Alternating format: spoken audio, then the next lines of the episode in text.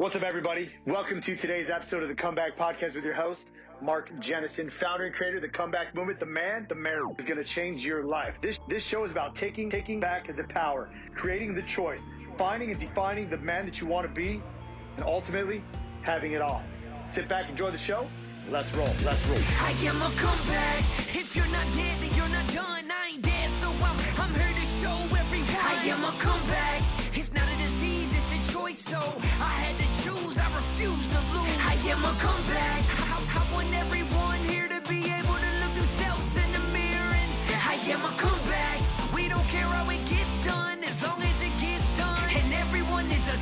Today's topic is tomorrow is not promised, but today is.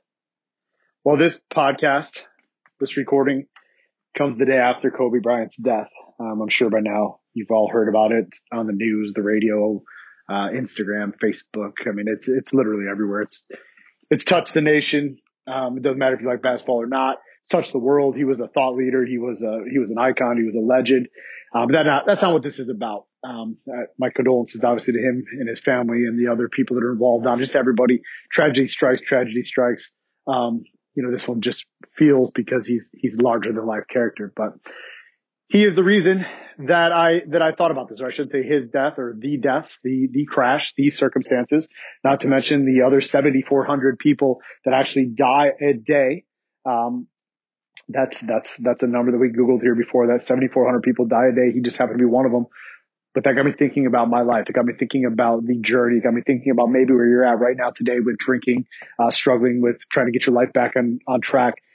You know, and I wanted to, wanted you to understand this, that for so long inside of my journey, for so long inside of my life, I would drag myself through a slow death.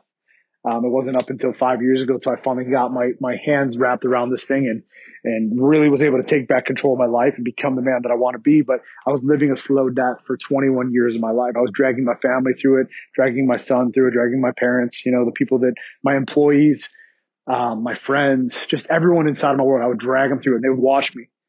So I don't know what hurts worse sometimes whether it's the people like, for instance, Kobe and their, their circumstances. I don't know if there was suffering or not. I don't think there was, but the, the immediate sudden, sudden death impact or what you're doing to yourself, what you're allowing yourself to go through every day, knowing that and thinking that I've got time to fix this, thinking that tomorrow's going to come and nobody's fucking promised it. I don't have a ton of regrets. I was speaking with my wife the other day. I literally don't have any regrets on how my life turned out. Like I, I like the the struggles, the negativity, the hurt, the torture, everything that I fucking went through has been good because it's liberated hundreds and hundreds of men from alcohol and changed families and put relationships back on fire and help men, help children, help everybody. So I don't have a ton of regrets, but I do know this. I lived my life thinking that tomorrow was going to be okay and I could do this tomorrow and I could just, I'm going to get a hold of this. And it's only been this long or comparison to other people. And all I really was doing was robbing myself of stuff that I could never get back. And what is that stuff? That stuff is time. And even though I have no regrets, it fucking hurts knowing that I don't remember the back half of my 20s or the middle of my 30s. I was told I had a good time. I don't know that for sure but I literally do not remember anything. I'm sure I can look at pictures and I can put some pieces together and I have stories from some of my friends that'll tell you how great it was and, or how much of an asshole I was. I mean, they'll be straight honest with me now at this point. But I always thought I had time.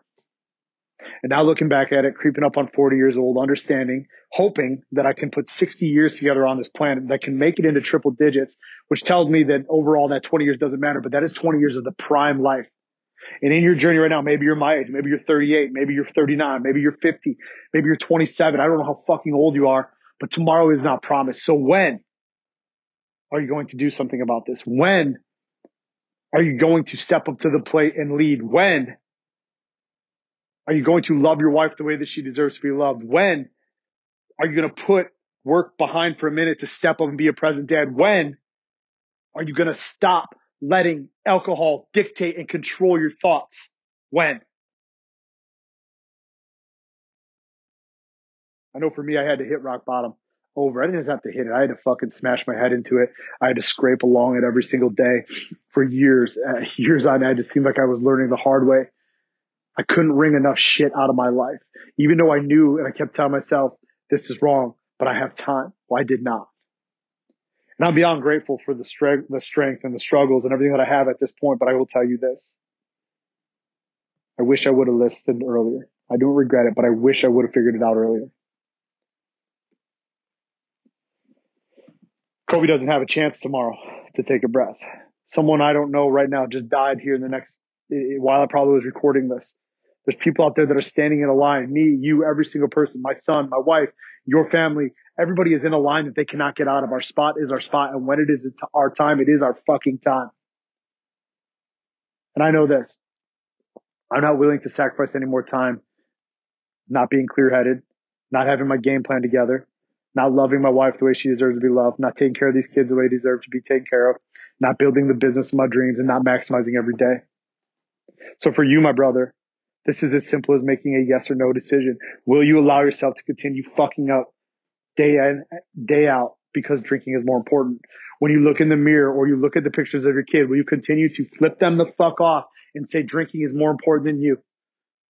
Because that's the reality of what you're doing. You do not have more time today is the day you need to make a decision. Typically, I try to do a softer approach, but at the end of this thing, I don't fucking care anymore. You need to do something about this. If not now, when? We put together a quick seven minute video where I show you exactly how I took my life back, how hundreds of men have taken theirs back, and how you can do it today. But if you're ready to skip that, if you're ready to pass that, and you want to go right to my team, I am a comeback.com forward slash apply. I am a comeback.com forward slash apply. There's a simple questionnaire. You fill it out It'll automatically link you to our schedule or link you to a webinar depending on which way you go. And from there, we will see if we can help you. My promise, my intention with every piece of content, with everything I do inside of my life is to leave you better than we found you. And that's exactly what I intend to do. If not, if not now, when, my brother? I'll see you on the next episode of the Comeback Podcast.